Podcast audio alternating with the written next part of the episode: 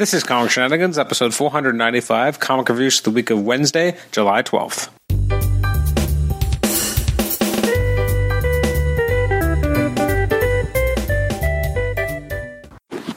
Welcome to the Comic Shenanigans podcast. This is Adam Chapman. I'm your host, and this is our reviews episode for the week of uh, releases from the week of Wednesday, July 12th. Uh, this is episode 495. We're getting really, really close to episode 500. It's actually kind of hard to believe that we're almost there.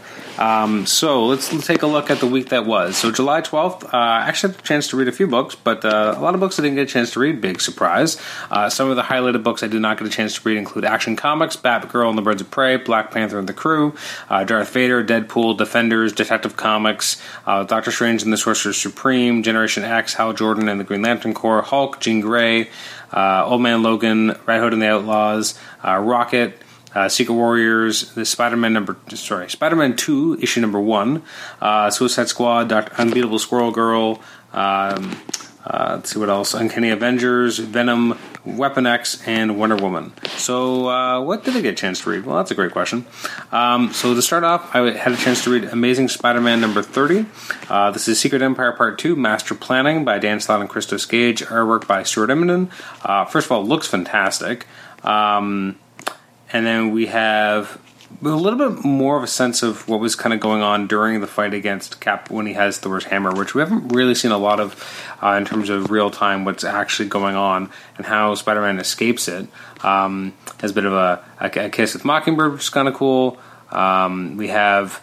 Uh, in San Francisco at Parker Industries, you have Doc Ock and his Hydra cronies confronting uh, the basically the various X characters uh, that are part of New Tian um, which is kind of interesting.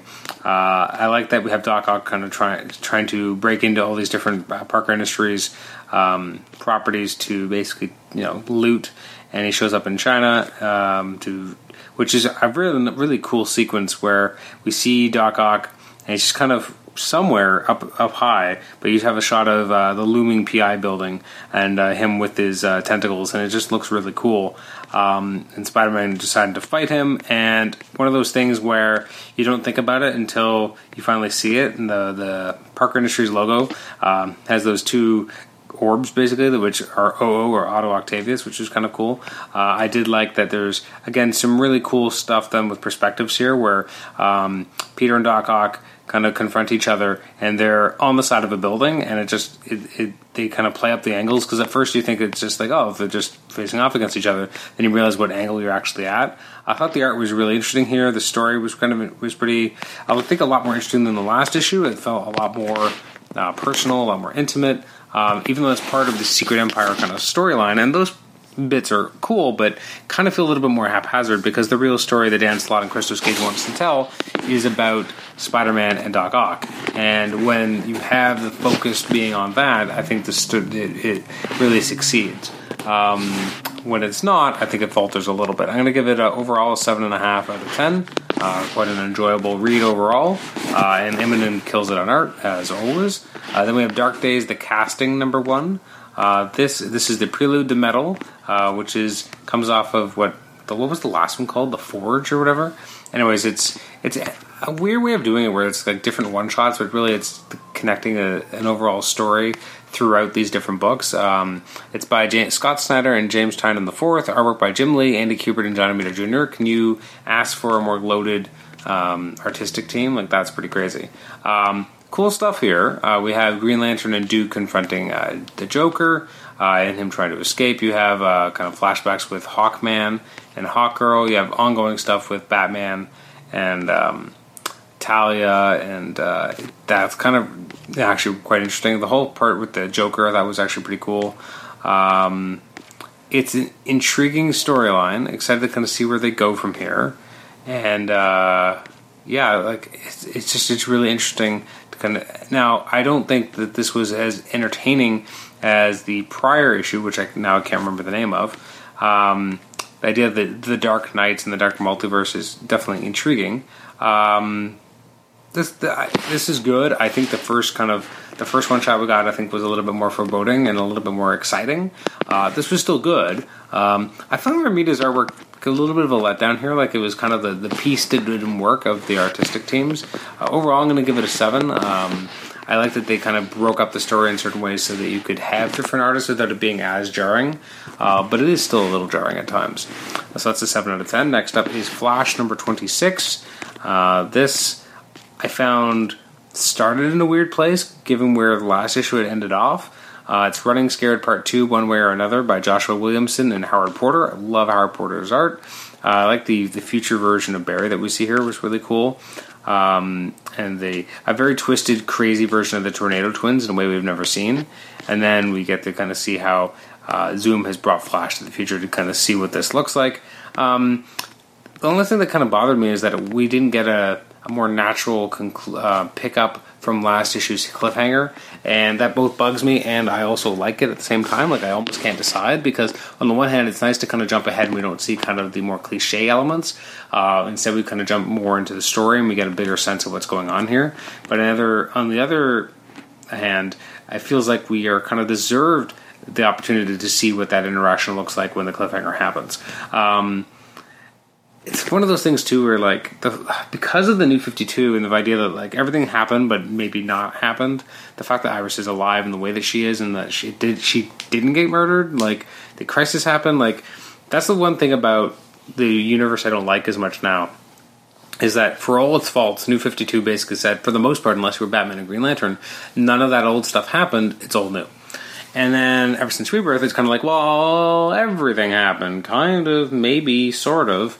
And so I that's the kind of stuff that kind of bugs me a little. And here we have the Flash kind of being, I guess, drawn to this negative Speed Force and then confronting Thawne. Cool. I it, I just feel like the com- the relationship between Thawne and Barry is so much more layered when everything that happened still happened, and I'm not always sure if that's actually the case. That being said, I enjoyed the issue. I thought it was fairly well done. Um, I like the crazy look at the Tornado Twins being kind of murderous and not being good guys. Um, I'm gonna give it a seven and a half out of ten. So far, nothing's broken that level, but I'm like I'm enjoying the books, but haven't like loved any of the books so far. And I'm only talking about two more. Um, so we've got uh, Titans number thirteen. Uh, this is by I believe it's by uh, Dan Abnett and artwork by was it V Ken Marion. Um, which the art had a very big kind of Brett Boothian vibe to it. Um, I liked how it was written. I liked uh, I liked how we're seeing these characters develop and and this kind of weird version of the of the Titans is just the way they are now, and seeing that the way that the characters are handled and um, the relationships that are going on, which is kind of interesting, and um, the idea that Nightwing is basically calling out Lilith as being the potential traitor, I thought was interesting as well. Um, the idea that Flash is kind of dealing with the pacemaker, which, on the one hand, I don't like it because it kind of first of all, it just feels like a retread of what was kind of the problem with him way back when, uh, which is why he retired in the first place. Before he his body kind of fixed itself and he became the Flash, which just kind of feels like a weird step backwards. Um, but at the same time, though, I like how it's kind of limiting the character so that he's not able to just be. You know, another uh, speedster at full strength, and a, a way of, in some way, curbing his power set in a way that maybe they didn't have to. Um, I'm going to give the issue a seven. So, then, last but definitely not least, we have X Men Blue issue number seven.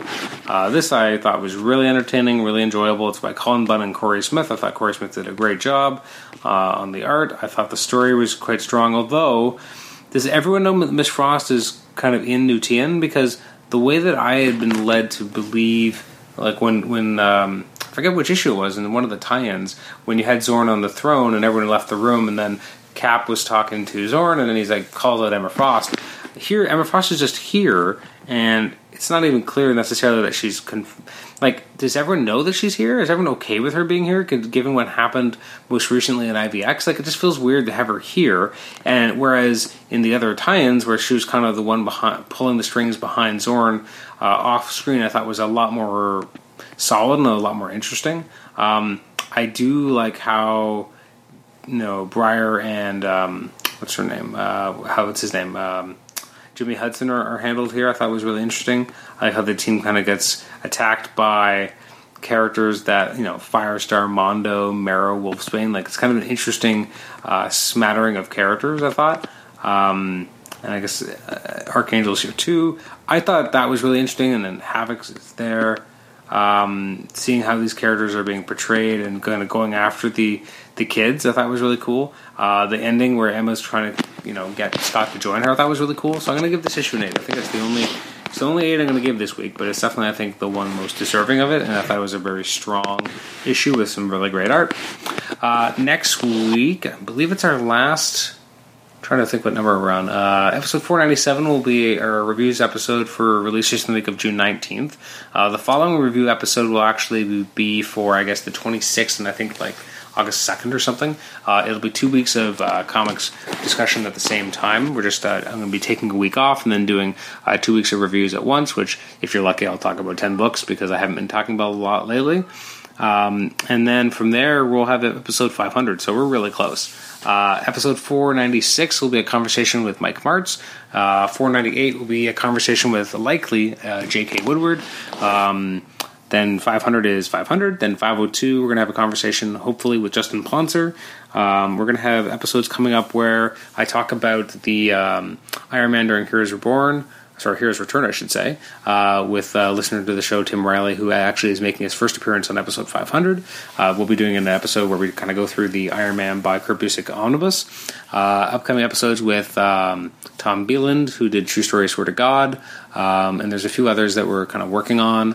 Uh, we're finally going to get Howard Mackie back on the show, but that's not going to be until September. Um, so a lot of good stuff hopefully coming down the pike. Uh, it's interesting. I had episode 500 plotted out so long ago, and all the episodes kind of leading up to it, knowing which interviews were going to happen, and I'm kind of like, oh shit, I should really get on there with scheduling interviews. So, um, and there's going to be an episode, maybe episode 502, which will be a comic shenanigans on vacation episode.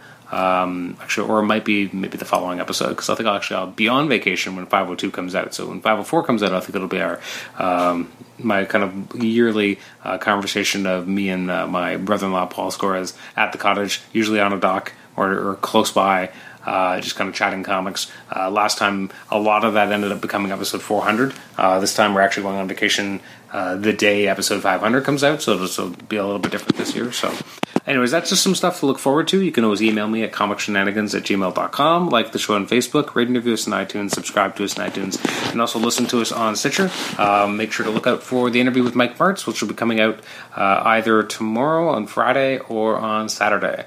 Um, it's a really fun, enjoyable episode, relatively short for our interviews uh, with creators, but uh, hopefully we'll be able to have him back at some point in the near future. Uh, he's currently the editor or editor in chief of Aftershock Comics.